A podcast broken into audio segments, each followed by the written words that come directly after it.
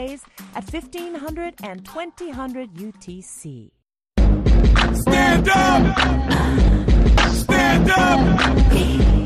Stand up! Stand up!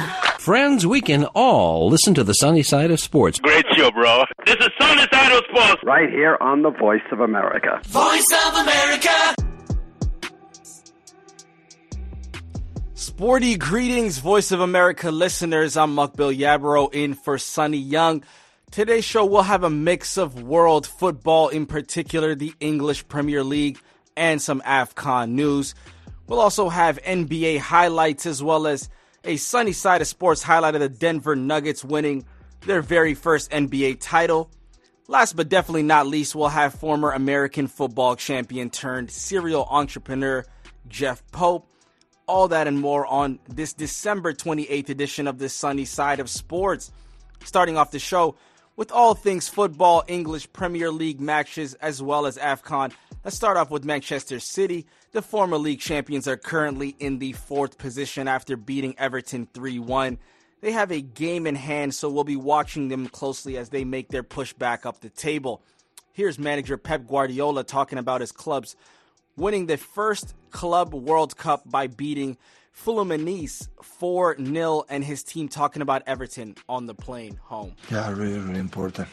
You said it was a massive win for us. After we came from Saudi Arabia to being the world champion.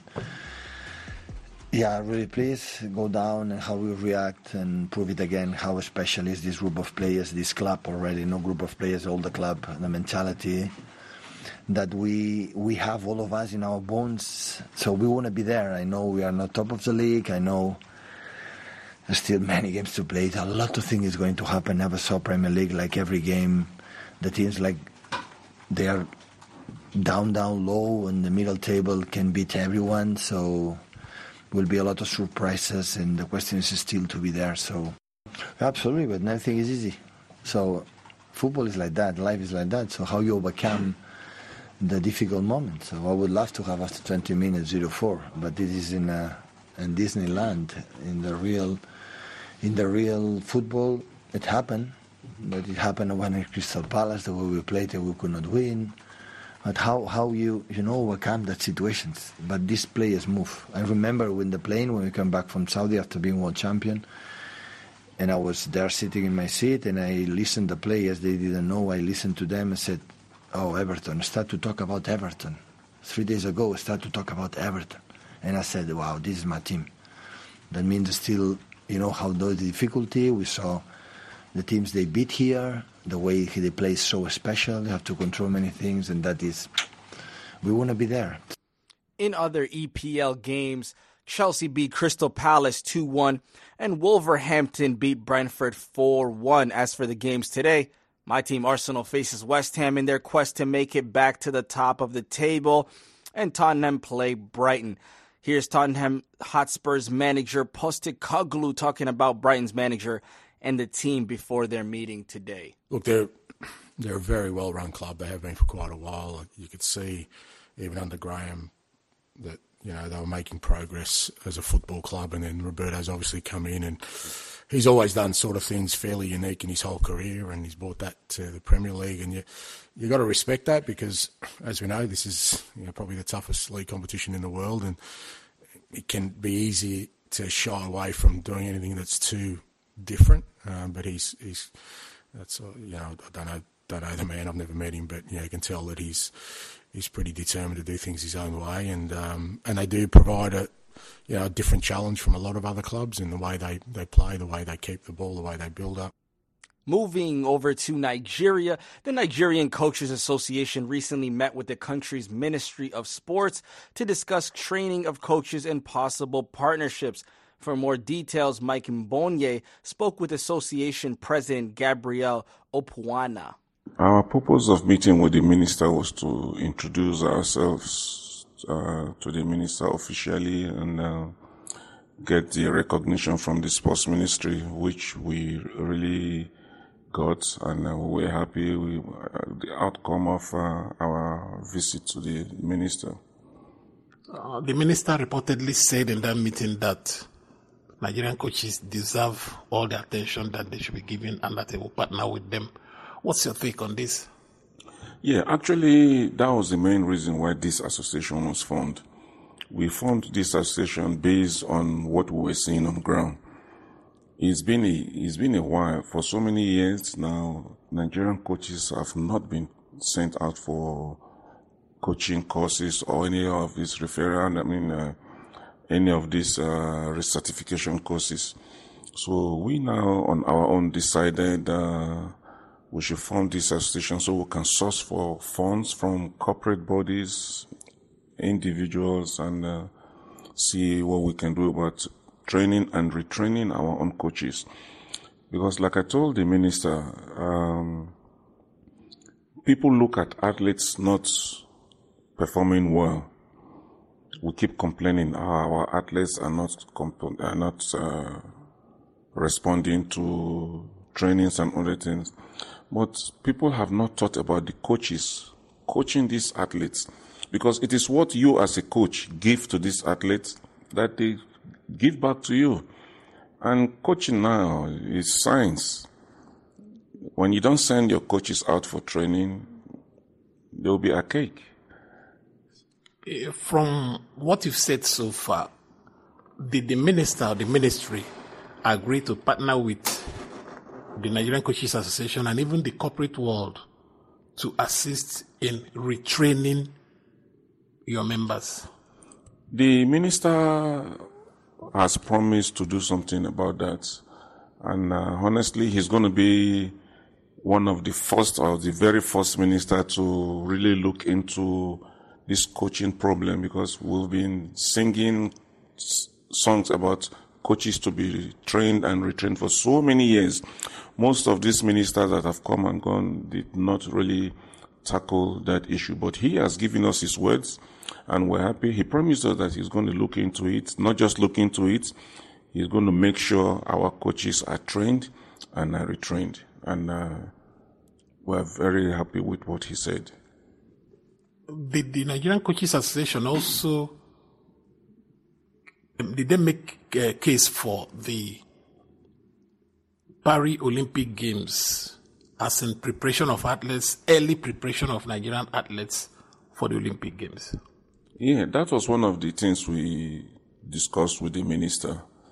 And so far, there are plans on ground to kickstarts the training of athletes and camping of athletes before the Commonwealth, before the All Africa Games and the Olympics. There are plans on ground towards getting that done, which I know of. And coaches will be fully involved in the process. Coaches are the backbone of the sports ministry, and that is the main reason why we're trying to make sure that the coaches are being recognized, and the coaches will equally do what they are supposed to do as coaches. And once those are taken care of, everything will be fine.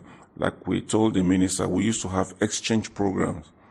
Nigeria used to send coaches to countries like Bulgaria, Australia, Germany, Cuba, and other places. That has not been done for so many years now. So we're now appealing to this minister to look into it and then start sending coaches overseas. I remember the first gold medal we enjoyed in Nigeria from the Olympics by Chioma Ajunwa. It came through one of these exchange programs. The coaches from Cuba that came were the ones that coached her, and she excelled and won an Olympic gold. So if we continue things like that, more medals will roll in. That we are sure of. Okay, talking about the All-Africa Games in Accra, Ghana next year, and even the Olympic Games, and from your position as the president of Nigerian Coaches Association, does Nigeria have medal prospects in these two games? Yeah, talking about medal prospects, yeah, by the special grace of God, medals won't be a problem. But what we're trying to do now is to get more medals, not just getting few, but more medals that will make Nigeria proud. That's the main reason why we want to get everybody on deck, so we'll achieve this and more results, more better results will equally come our way. Thank you so much, Coach, for speaking to the VOA. Thank you very much, as usual. Thanks for being there for us as well. That was Gabriel Opuana, president of the Nigerian Association of Coaches. He spoke to reporter Mike Mbonye in Abuja, Nigeria. Swinging it over to some NBA highlights from last night, Tyrese Maxey scored 23 points, Tobias Harris and D'Anthony Melton added 22 each, and the Philadelphia 76ers beat the Orlando Magic 112-92. Wednesday night, while playing without reigning NBA MVP Joel Embiid, Paul Reed had 15 points, 10 rebounds, and 3 blocks for the 76ers, while starting at center for Embiid, the league's leading scorer who missed a second straight game because of a sprained right ankle. Philadelphia has won 9 of its past 11 games. Franz Wagner scored 24 points for the Magic, who were held to a season low in scoring and have lost 5 of their last 7.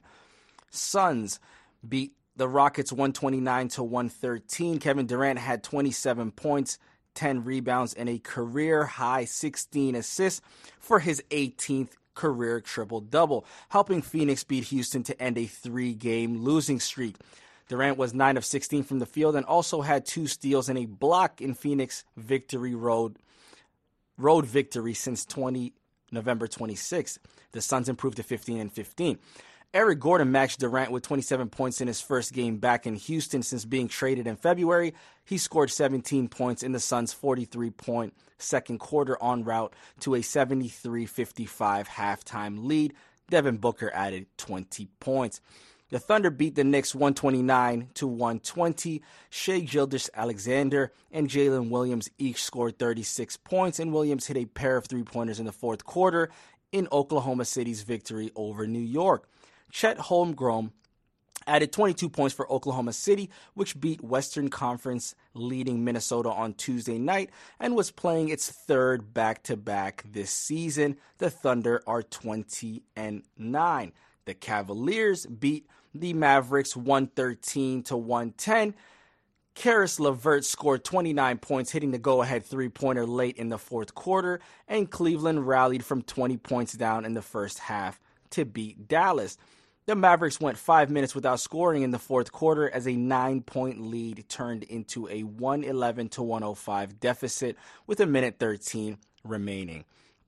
Luka Doncic scored 39 points for Dallas to get at least 30 for the 14th time in 15 games. Unfortunately, it wasn't enough for them to win. The Bucks beat the Nets 144-122. Giannis Antetokounmpo had 32 points, 10 rebounds, and 8 assists. Huge numbers from the big man. Chris Middleton added 27 points and 10 assists, and Milwaukee beat a Brooklyn team that treated it like a preseason game. The Nets rested 3 starters and barely played 2 others on the night after a victory in Detroit and extended the Pistons' losing streak to 27 and an NBA single season worst record. In more basketball news, the Denver Nuggets defeated the Miami Heat in June to win their first NBA title. In this sunny side of sports highlight for 2023, VOA's Sonny Young reports. The Denver Nuggets defeated the visiting Miami Heat 94-89 to win their first National Basketball Association championship. The Nuggets won the best-of-7 NBA Finals 4-1. Nuggets big man Nikola Jokic tallied a team-high 28 points in Game 5, grabbed 16 rebounds, and was named the NBA Finals Most Valuable Player. It's good. I mean, it's good. We did a job. I think we played the best basketball in the postseason, but I think we were there playing the best basketball.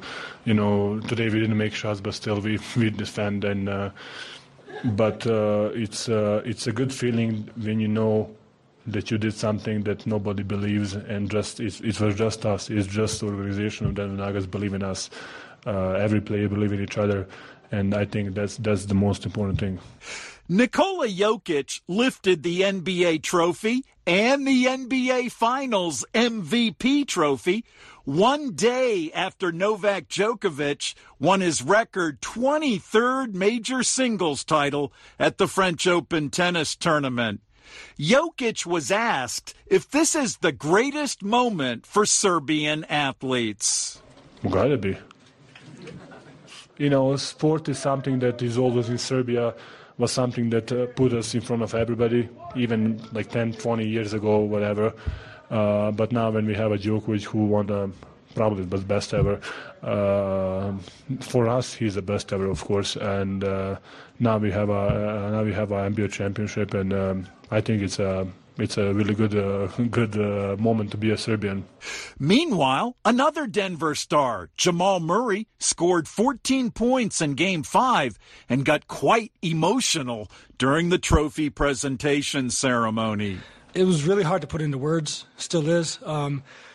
I couldn't even hold it in. You know, I don't know. I couldn't really hold it in. It was just a surreal moment, and everything was hitting, you know what I'm saying? Like, everything was hitting at once, from the journey to the celebration with the guys to enjoying the moment to looking back on the rehab, to looking back as myself as a kid, as the other viewer, you know what I'm saying, looking from the crowd in or from the camera lens in, and now people looking back at them, you know what I'm saying? So it was a lot. I couldn't hold it in. It was just something I've been working for my whole life. I think Mike said it, Porter, you know, this is everybody. Every real hooper, you know, wants to be on this stage and playing the game and be in this moment. So to see it full circle, you know, going from my rehab, not being able to walk, go up the stairs, like not just for a month or two, you know what I'm saying? It was for a long time. And a lot of different things going through my head, a lot of tears, a lot of blood, sweat, and tears, and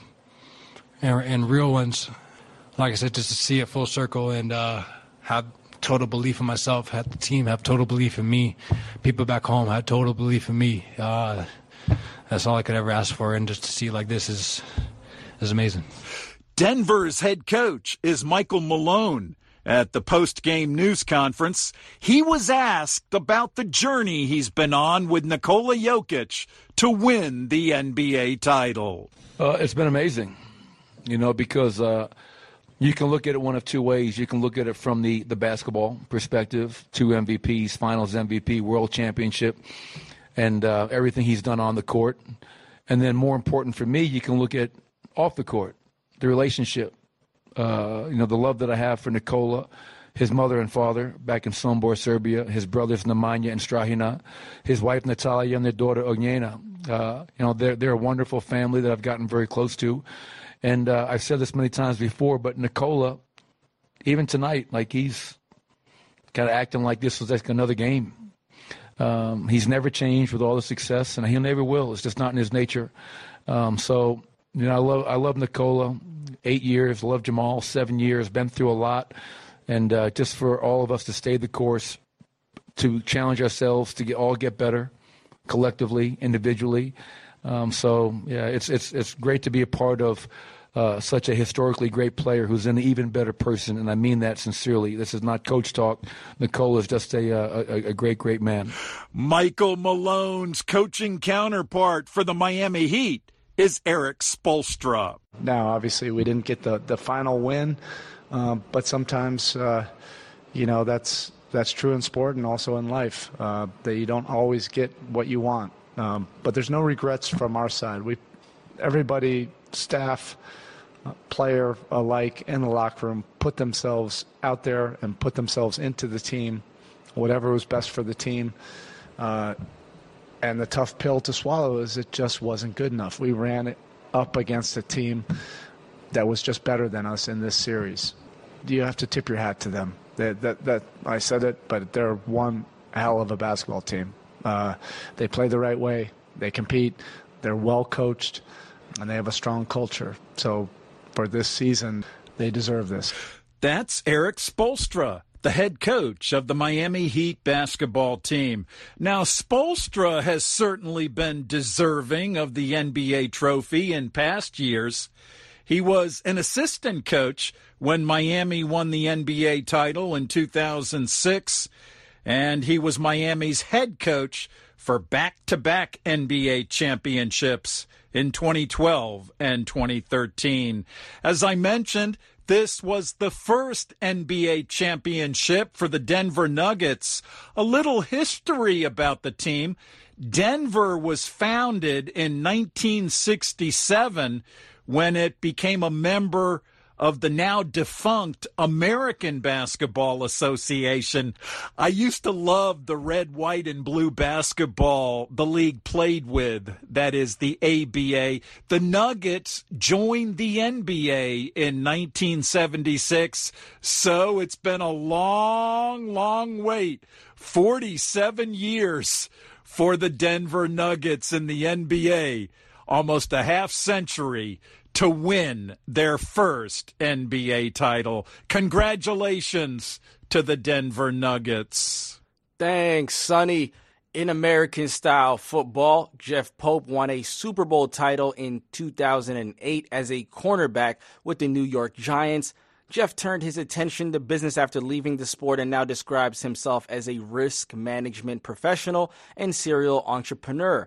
In this Sunny Side of Sports highlight for 2023, I interviewed Pope and we talked about his commitment to the Black history and his community, as well as his transition to the private sector from professional sport.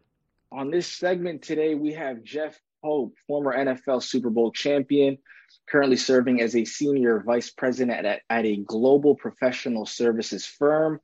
Glad to have you on VOA Africa, Jeff. Glad to be here. Appreciate the invite. So let's get to it. With the end of Black History Month here in America, what are your thoughts about the month in general? And what's your take on people that say Black History Month should be taught all year round? Yeah, no, listen, you know, in my house, it's Black history every day, right? So I definitely think the acknowledgement is needed, especially when you consider the country's past.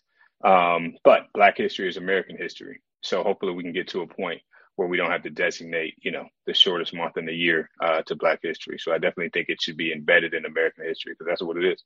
So as we've seen with certain things happening across the country, what's your thoughts on Governor DeSantis's banning of African-American AP for Florida schools? Yeah, I think it's unfortunate.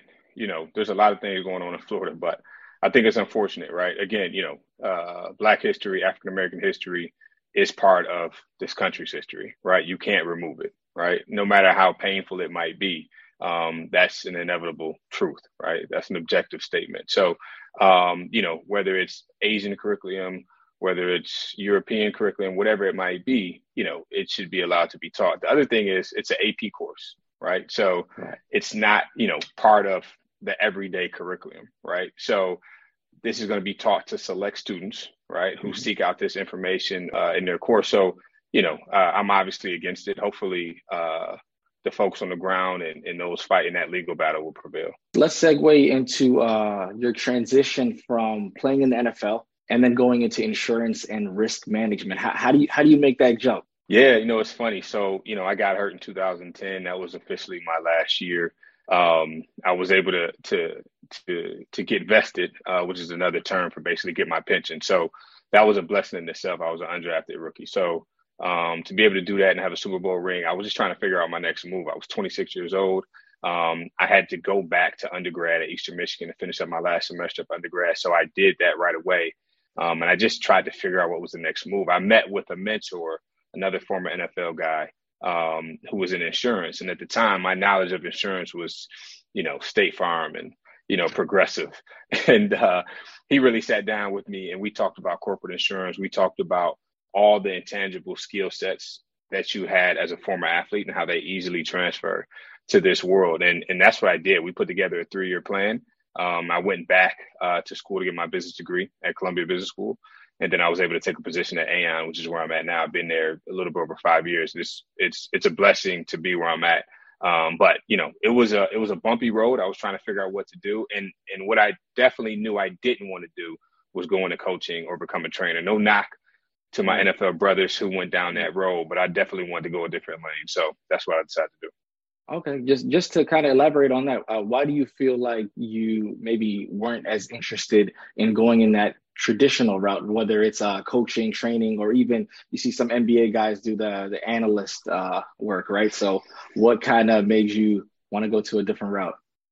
Yeah, great question. I mean, you know, I just was so turned off by the business of professional sports, if that makes sense, right? And if you're blessed to play on Sundays or play any other sport professionally, right, whether it's soccer, baseball, NBA, you know, that consumes you. That's your life, right? You have the season, you have the off season, you really don't have any time off. And so having dedicated my life to this game of football for so long, having played 3.5 years in the NFL, you know, obviously going through college, having significant injuries, obviously playing, you know, in high school and before that, I just wanted to take a break. I just wanted to hit pause. And before this whole, like, I'm more than an athlete, you know, my mom, you know, the high school I went to, other folks in my community instilled in me, like, look, this is just a part of what you do. It's not who you are. So I just wanted to get out of that. No, that's an amazing point, bro. A lot of times you'll see athletes sometimes don't even know what their identity is outside of playing the sport. It's amazing you brought that point up. So talk to me about some of your initiatives that you're involved in within your community, and if you have any plans on being involved with any initiatives on the continent in Africa. Sure. So, you know, one of the things I was proud of during my time at Columbia Business School in New York was helping build an entrepreneurship curriculum for soon to be released individuals who were incarcerated. We built that curriculum from scratch, me and a few other students, and that curriculum is currently being taught in New York State facilities. We believe it's helping reduce the recidivism rate, which is amazing, and helping these folks transition into society. We're in the process now, I can't talk about it too much, of trying to duplicate that in the Philadelphia area, as well as some other areas on the East Coast. So I'm very interested in that work. Some other things that I do, we host, me and a small group host weekly chats on Malcolm X and other Black history, simply because, I'm a lifelong learner, I'm a reader, I'm a rare book collector, and I truly believe that the answers to many of our hard problems as it relates to our communities have already been given to us, right? So it's just up to us to uncover them and discuss them in detail. So we do that on a weekly basis. And then I support some of those organizations, right? So those are some of the things I'm doing. I'm also reviving what we call a perspective platform, which allows young people to essentially control their narrative and weigh in on many of the issues that are impacting them on a daily basis, right? You know, violence, you know, cyberbullying, you name it, right? Giving young people the power to really, you know, share their voice and uplift it. So those are some of the things I'm doing in the community, as well as some other nonprofit things. But yeah, always happy to have that discussion. Yeah, as I was saying, on top of that, initiative ideas that you want to do in the future on the continent, if that's something that you're interested in. Yeah, absolutely. Not only on the continent, but throughout the diaspora, right? Mm-hmm. And so I've actually had an opportunity to connect to one of our close friends who's doing some work on the continent. And so professionally, in what I do every day in the insurance world and the ability to transfer risk, I think there's some opportunities there to help them out. Not only is it, you know, us picking up a new account, but we're essentially helping them do some really big things, right? Transfer risk, which directly impacts, has a positive impact on the citizens of some of those nations. So I'm looking forward to doing that, but also the ability to go on the continent and connect with brothers and sisters in regard to unity throughout the diaspora, I think is powerful. I've been to South Africa. I've never been to West Africa. I think I'll get to West Africa this year. We'll see. But again, those opportunities to connect with brothers and sisters. And I had that opportunity a few months ago. When many African leaders were in town in Washington, D.C., I met with several leaders on the continent. So the opportunity to just build from there is truly a blessing and something I look forward to. Definitely glad to have you on. We'll definitely have you on in the future as well. Appreciate your time. Thank you so much. Absolutely. I appreciate you. Thank you. Thanks, Jeff. And that's a wrap for the December 28th edition of the show. Hope you all have a great day. I'm Mukbil Yabaro in Washington, in for Sonny Young, and that's the sunny side of sports.